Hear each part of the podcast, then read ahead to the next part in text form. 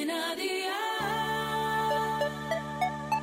Día el podcast, más allá de la música. ¿Qué cenó hoy? Con Masito. Hola familia, hoy os propongo cocinar un plato de verduras lleno de sabor y que todo el que lo prueba repite. Así que va por la libreta y toma nota de los ingredientes que te doy la receta.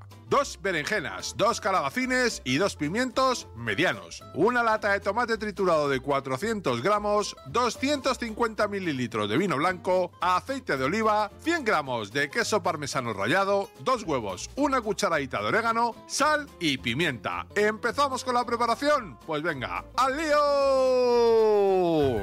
Corta la berenjena en rodajas de medio centímetro y pon un poquito de sal. Enjuaga bien las rodajas de berenjena y a la media hora sécalas en condiciones. Corta el calabacín en rodajas como la berenjena, la cebolla en gajos finos y el pimiento en trozos de unos 2 centímetros. Precalienta el horno a 180 grados y coloca todas las verduras en una bandeja. Agrega sal, pimienta, orégano y un poco de aceite. Remueve y cocina las verduras a 200 grados durante 20 minutos. Saca la bandeja del horno, vierte el vino, mezcla y cocina durante otros 15 minutos. Cubre el fondo de una pequeña bandeja rectangular con una capa de verduras y encima una parte de los tomates triturados, sal y el queso. Pon otra capa de verduras, más tomate y queso y cubre, finalmente, con verduras. Bate los huevos con una pizca de sal y pimienta, agrega el queso y viértelo todo sobre las verduras. Cocina a 180 grados durante 20 minutos y, amigo mío, ya tienes la cena lista. Consejito del día. El tiempo de horneado varía según el grosor y dependerá, obviamente,